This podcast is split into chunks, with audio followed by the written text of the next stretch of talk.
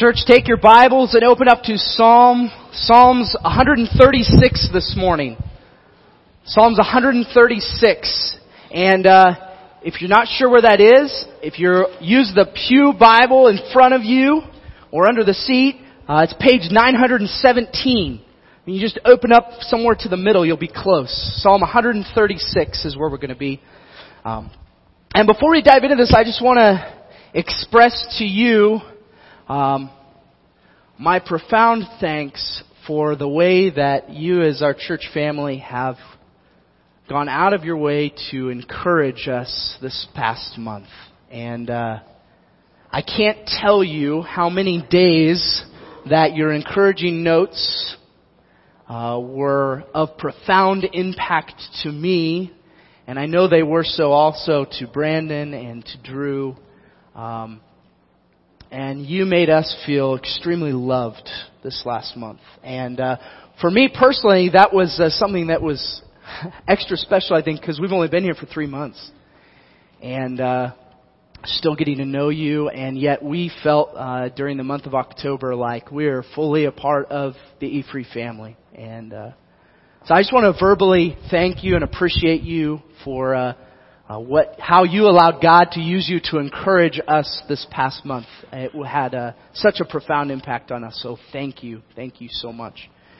And uh, I can't tell you also how excited I am to be uh, uh, back in God's Word with you this morning. Uh, it's been a couple weeks that other people have been speaking, and I have just been eagerly anticipating back, being back with you, uh, speaking God's word. Uh, those of you who've gotten to know me a little bit know this is what I'm passionate about. This is what I love to do, and so uh, I'm excited. We're actually starting a new series in the month of November, and uh, as I was thinking about and processing through uh, what we were going to focus on during this month.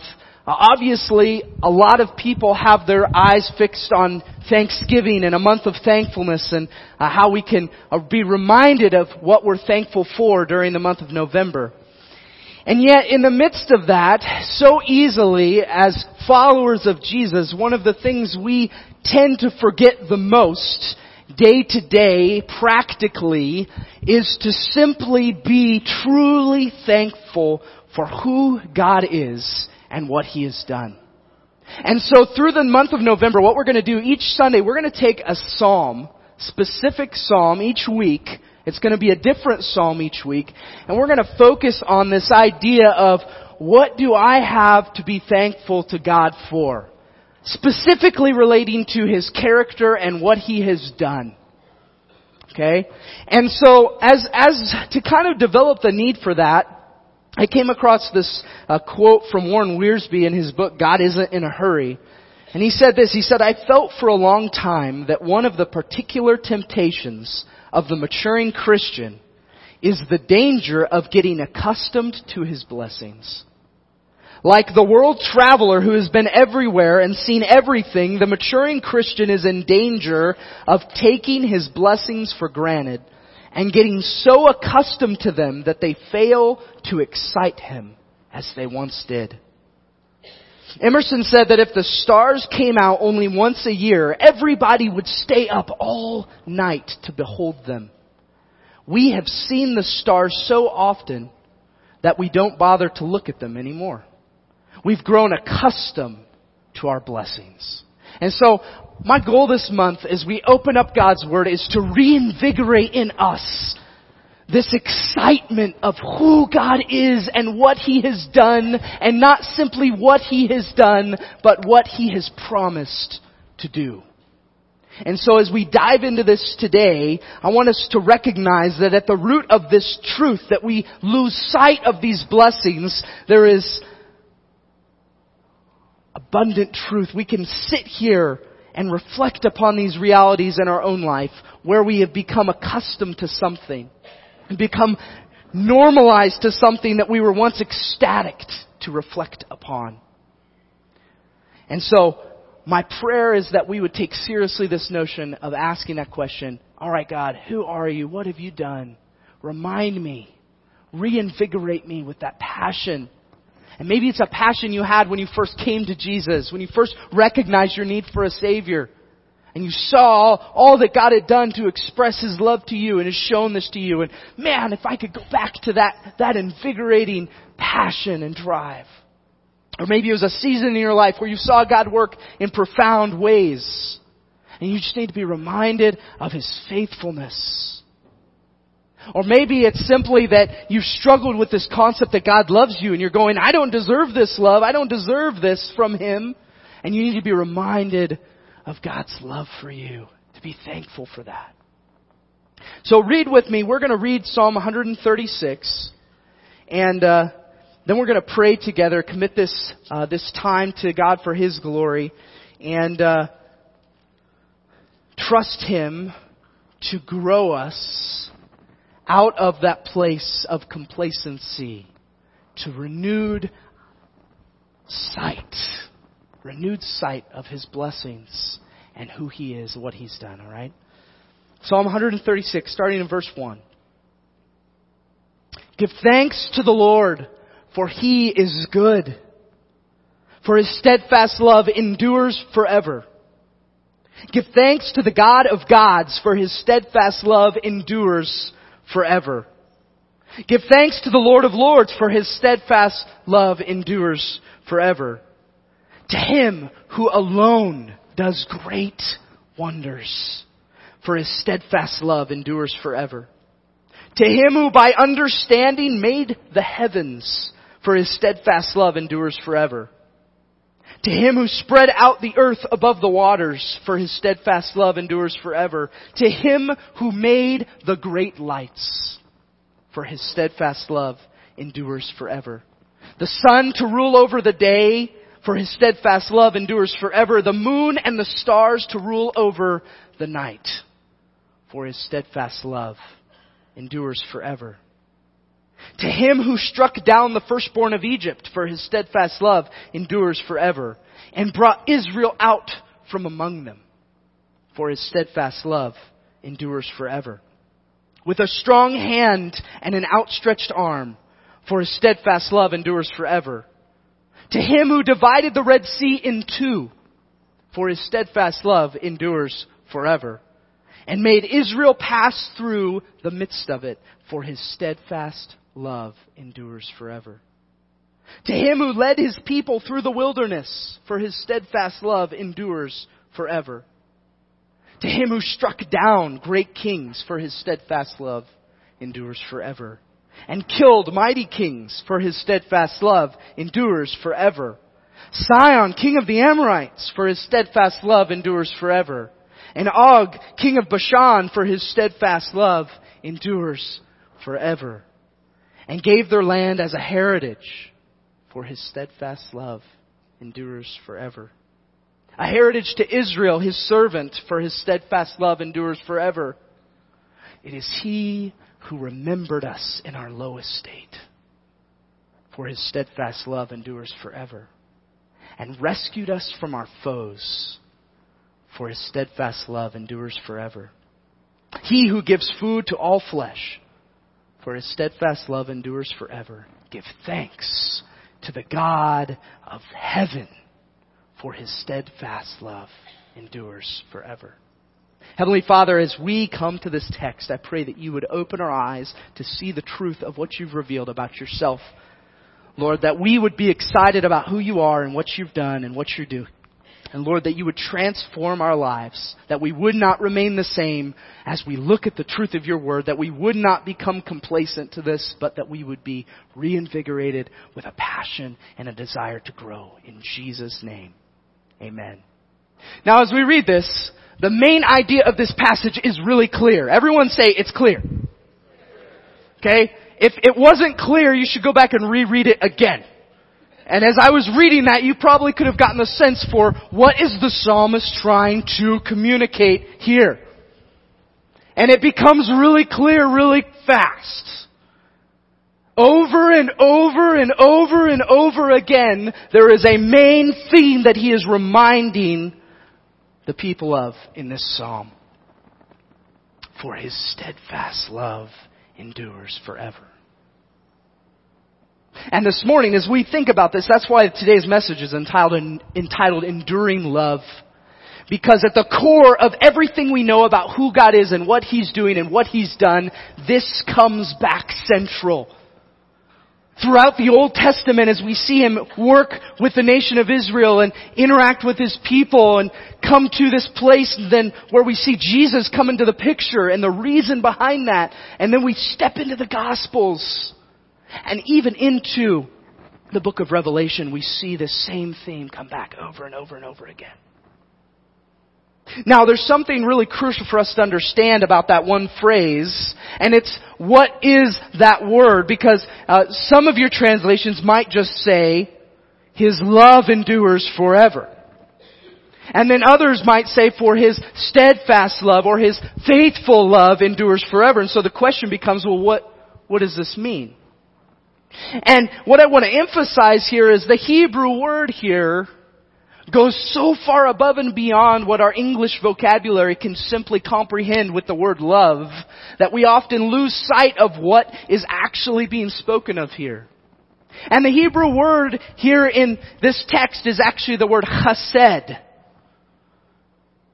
And it implies not simply love, though that is a portion of this, but also includes this idea of loyalty faithfulness, steadfastness, kindness, all in one word. And you will find this throughout the Old Testament. This Hebrew word chesed is throughout all of, all of the Old Testament and most often refers to God Himself. And so if you were to look through scripture and you'd identify, this is a main, a main word that's reoccurring in the book of Ruth in this story. And you would find the same concept of kindness, faithfulness, loving kindness, steadfastness, all encompassed in this. And so when you see this term, the love, His love endures forever, how, how often have we misconstrued what that word means? And we simply lose sight of that. We simply lose sight of what it means to love something. In fact, we tend to throw that word around like it's nothing. You might sit at lunch later today and go, oh man, I love this spaghetti. But surely you are not saying, I chesed this spaghetti. If so, we need to have a conversation. Because see, what this is implying is that I'm devoted, I'm loyal, I am committed. I'm steadfastly remaining. And so when we think about what this psalm is communicating over and over and over and over again, it's not simply that God's love is some kind of surface level love that is happening consistently and trying to remind you of that, but it's coming to this place where I'm recognizing that God's chesed love endures forever. His faithful, loyal, kind, steadfast, immovable love endures forever. One of the most practical embodiments of this term is really what we have come to know today as the traditional marriage vows. For better or for worse, for richer or for poorer, in sickness and in health.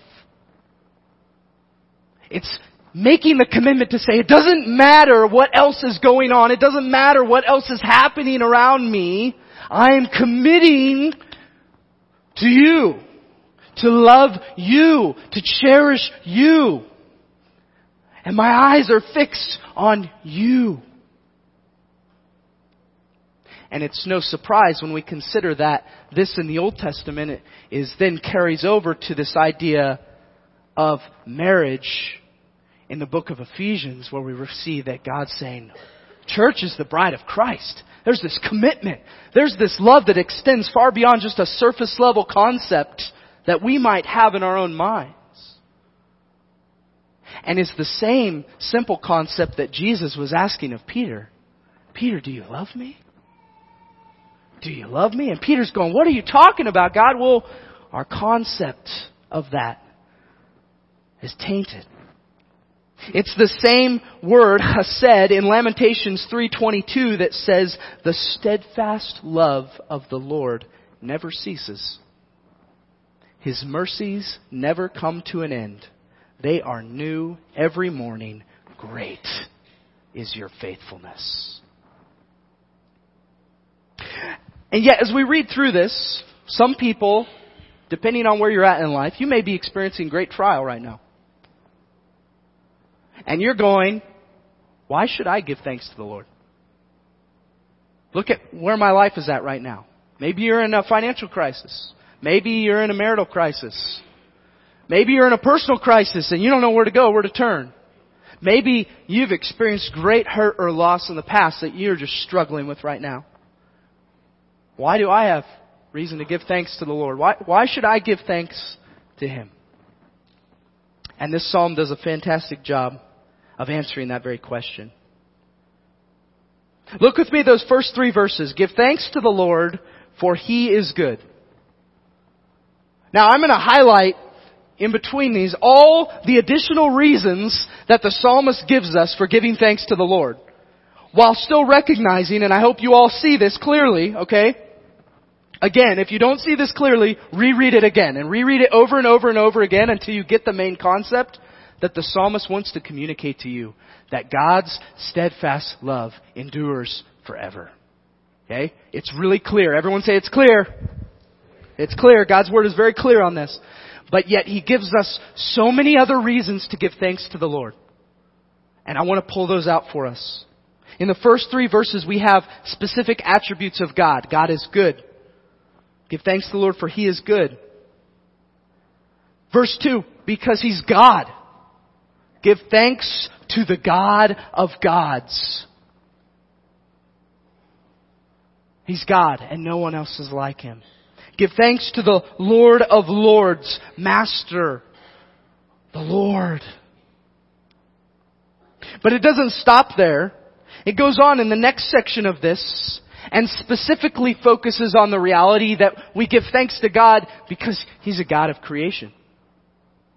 And it starts out with one of the most profound statements in verse 4, if you caught that. To him who alone does great wonders. Now I have to admit to you, when I read that for the first time this last week, it has stuck with me more than any other verse in this text, for me personally. Because so often my tendency is to look at what's going on around me and go, what can I do to fix this? What can I do to change what's happening? What can I do to draw people to see God more clearly? What can I do to help when there's broken people who desperately need the gospel? What can I do? What can I do? What can I do? And yet the simple reminder to give thanks to God because it is Him alone who does great wonders. Now He might choose to use us in the midst of that. And oftentimes He does. If we're willing and we actually follow after what God has called us to, He does. And we get the opportunity to have a front row seat to what God is doing. And yet it's so easy for us to lose sight that it is God alone who does great wonders. It is not of any power or ability of our own that these things are accomplished but it's to Him alone. He doesn't have to use us to accomplish His purposes. He chooses to do that. And we're the ones who miss out. We're the ones who miss out when we choose to look the other way. Or we choose to live in fear instead of stepping out boldly and saying, God, use me. Use me and my giftedness for your purposes to him who alone does great wonders. And then we see all these wonders that he's created. To him who by understanding made the heavens. To him who spread out the earth above the waters. This is a beautiful word picture, but it encompasses his creation, the power he has to simply create. It's not a thing that takes effort for him. He just does. And that's the God, the same God, whose steadfast love endures forever to him who made the great lights, the sun to rule over the day, the moon and the stars to rule over the night. I don't know if you realize this or not. I heard this while listening to uh, a sermon uh, a couple weeks ago, and uh, it just was one of those moments that made me stop, and I wanted to share this as well.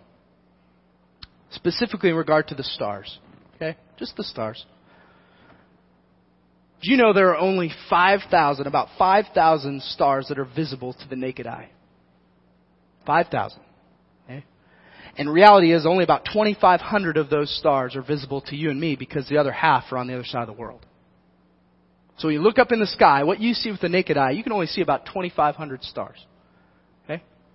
Now, if you look into this more, it's estimated that there are around 170 billion galaxies in the observable universe. Just in the observable universe, okay? I want to preface it with that. It's just what is observable. And the Milky Way galaxy, where we're at, it alone is estimated to, ha- to have about 400 billion stars.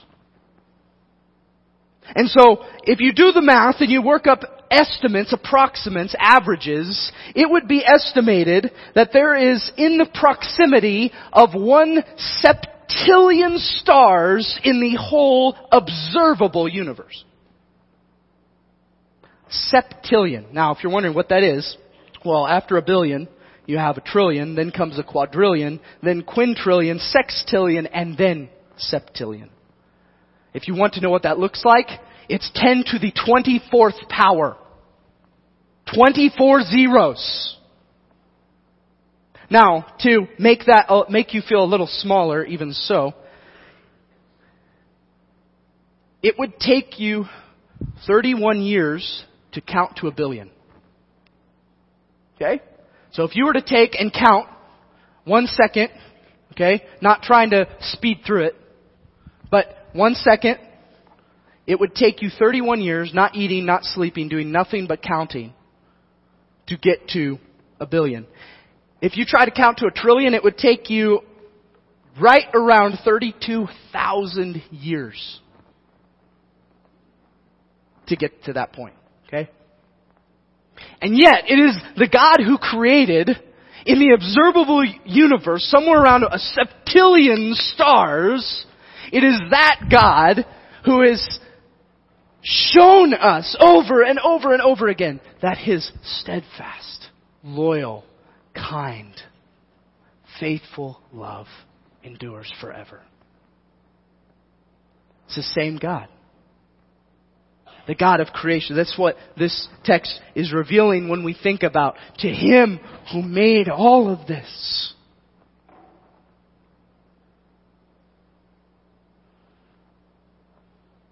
In verses 10 through 16, we see God as the rescuer. And if we were to go back to the book of Exodus and walk through God's faithfulness amongst His people, the nation of Israel, in calling Moses, say, Moses, you're going to go deliver my people. And the nation of Israel had no idea about this. Yet God is working in the background. He's working behind the scenes. He's working in Moses' life. He's orchestrating all of this. And he brings Moses and there's a series of trials and when Moses starts coming to Pharaoh, what is the people's response? Moses, you're making life hard for us. Just go away. Every time you come to Pharaoh, you make him mad and he get, makes life much harder on us. How quickly they had forgotten who God was and how faithful he had been. But that pattern doesn't end. Then Moses actually continues following through and the people are delivered out of Israel.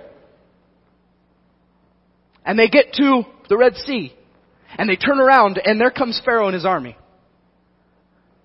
And what do the people say? Ah, it would have been better for us to die in Egypt. You brought us out here to die. No, no matter that God had been showing himself very clearly and delivering them out of Egypt and leading them Yet they lost sight of that. And then Moses puts his staff in the water, the waters part, and they walk across on dry land. His steadfast love endures forever. And made Israel pass through the midst of it. Verse 14. But overthrew Pharaoh and his hosts in the Red Sea. And then he led his people through the wilderness. And yet time and time and time and time again, as we see in the nation of Israel, and we read these stories and we go, man, how can they not see it? And how many times do we embody that same attitude as the Israelites? And we lose sight of what God has done? They had these stories and these markers to tell of these things all over. If you read through the Old Testament, something big like this would happen and they would stack stones and set up a monument there to remember so generations to come would be reminded God is faithful. He delivered us in this setting. He's promised to be with us. He's gonna do it again.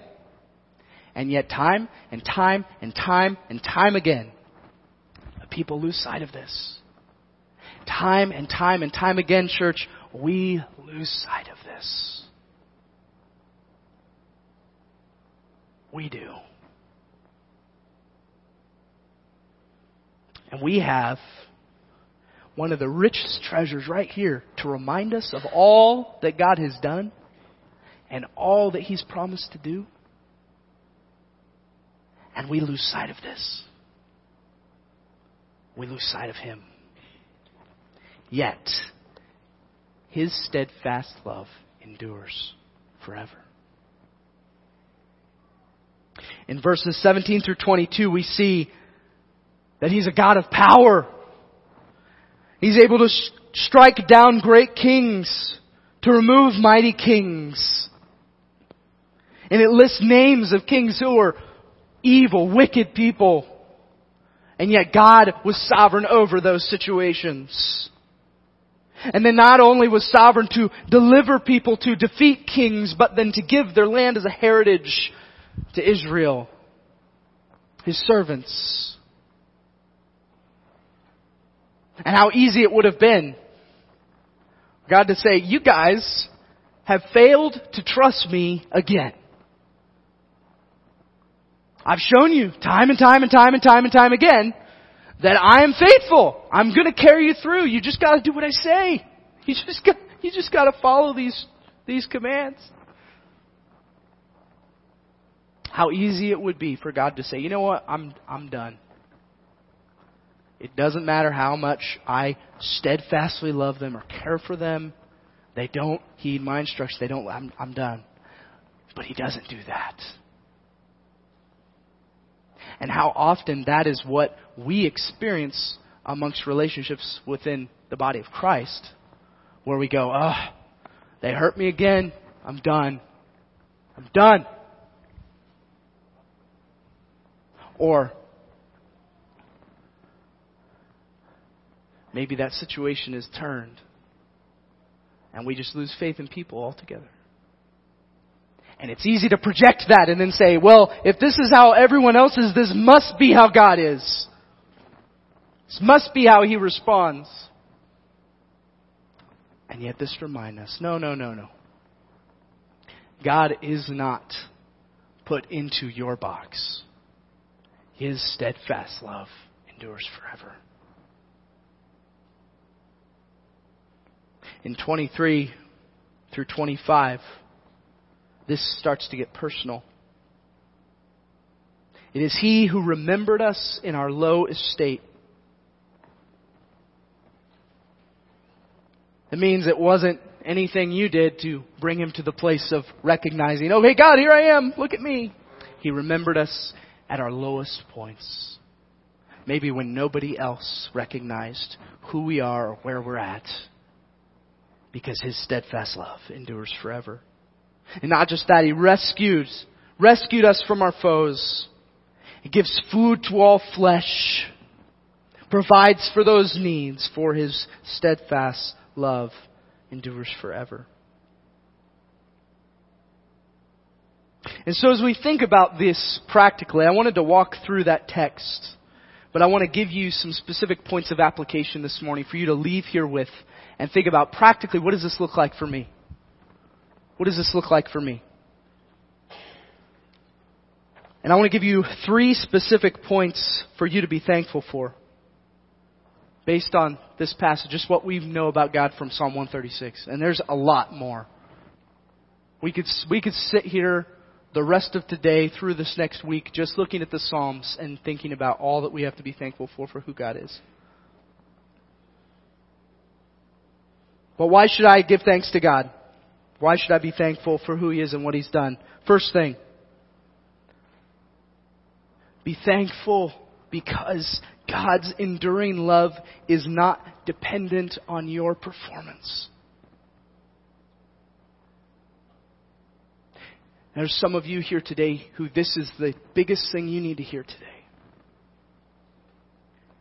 That God's enduring, steadfast love is not dependent on anything you have done or will do.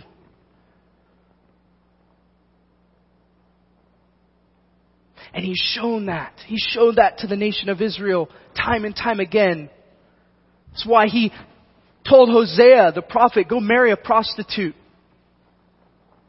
to show the model of what this looks like, to be faithful to one who is unfaithful. As further modeled in the New Testament when God sends His only Son to die that you might have life. And the apostle Paul reminds us in the book of Romans that it was while we were still sinning that Christ died for us. This psalm rings true throughout all of scripture and into the gospel to recognize, and you here today need to recognize that God's enduring, steadfast, loyal love is not dependent on your performance, because then it would cease to be steadfast, loyal, and enduring.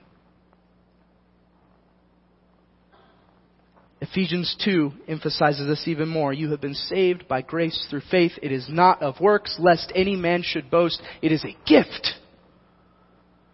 A gift outflowing from God's steadfast love that endures forever.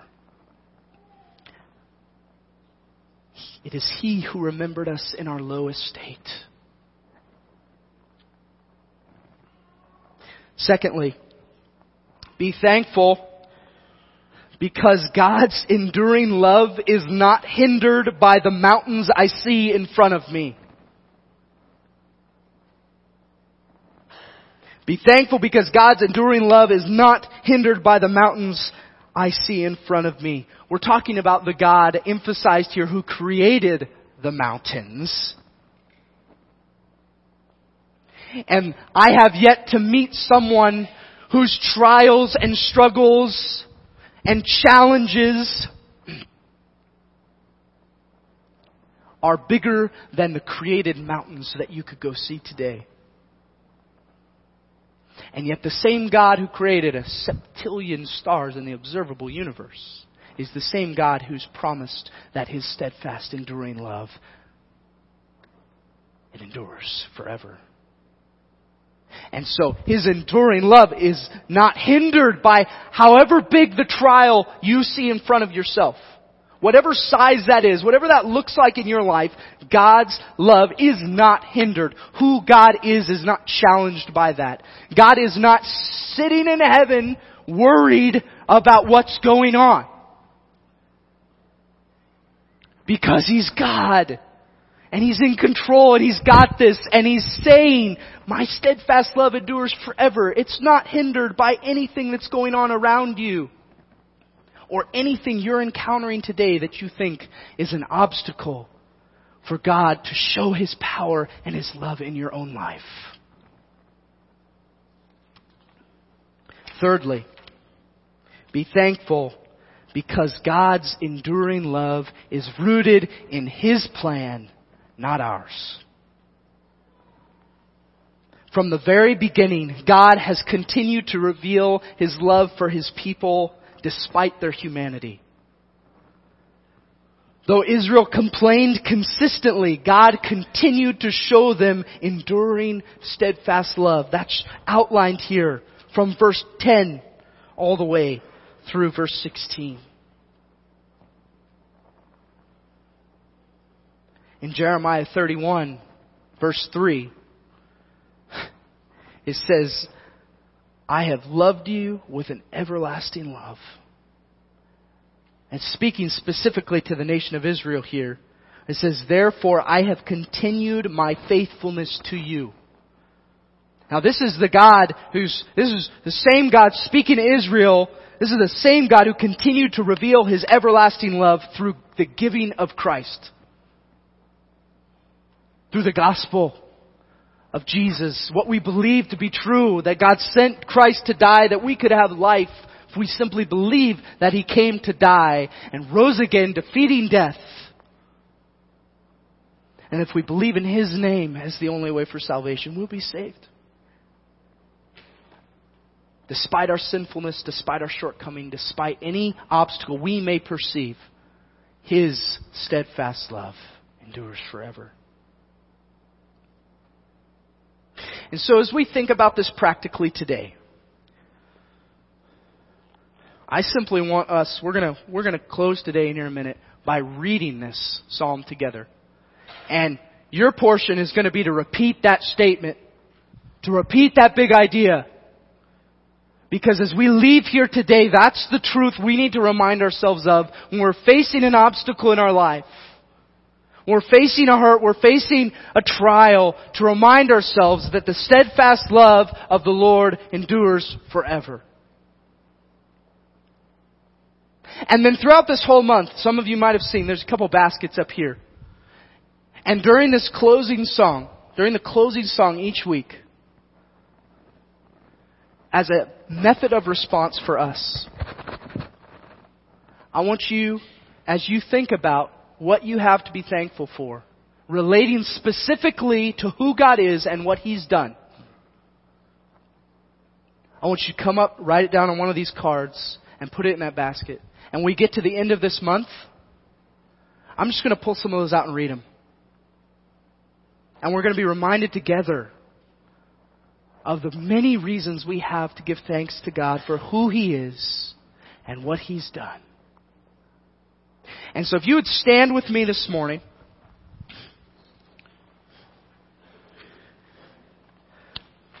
And I'm going to read, I'm going to read the, the in-between parts, and I simply want you guys to respond by saying, for his steadfast love endures forever. Okay? So we're going to practice that just to give you a, chance to work on it before we jump into this. We're going to say this together, alright? Ready? Go. For his steadfast love endures forever. Okay, I'm going to read this. You're going to do the second part in each line. Give thanks to the Lord for he is good.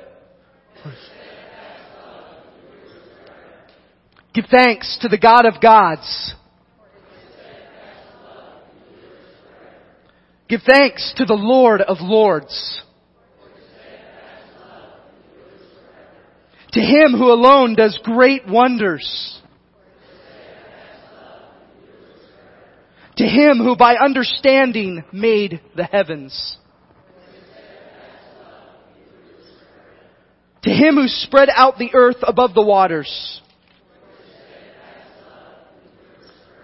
To him who made the great lights.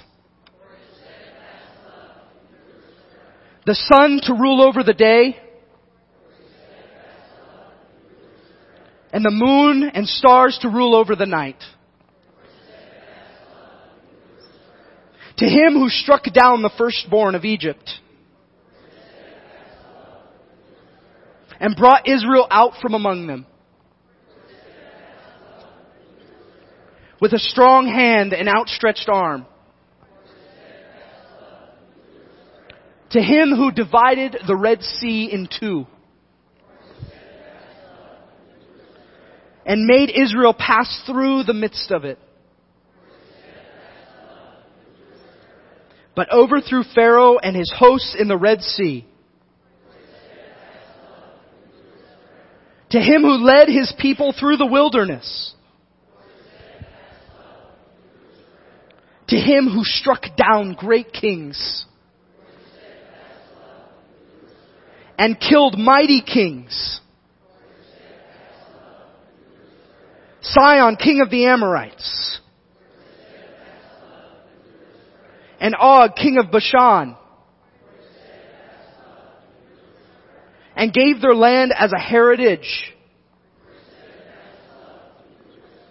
A heritage to Israel, his servant. It is he who remembered us in our lowest estate and rescued us from our foes. He who gives food to all flesh. Church, give thanks to the God of heaven for his steadfast love endures forever. Heavenly Father, May we be reminded of this each day. Lord, as we repeat this in our minds, that we would come to know it not simply as words, but as truth of who you are and what you've promised to do, that we would come back to this place, no matter what we're facing today, no matter what trial we're experiencing, to recognize and understand that your steadfast love is unmoved by the mountains I see in front of me, it's not changed according to how my plans may fall apart, but it is all according to your plan and your purposes. May we walk forward into a world that desperately needs to know that the steadfast love of the Lord endures forever. And may we be vessels of that love in a dark world. We commit all this to you. Thank you that you have revealed yourself as a God of love who's had compassion on us. Lord, may we glorify you as we reflect on that and are reminded of the hope that we have because your love never fails. In Jesus' name.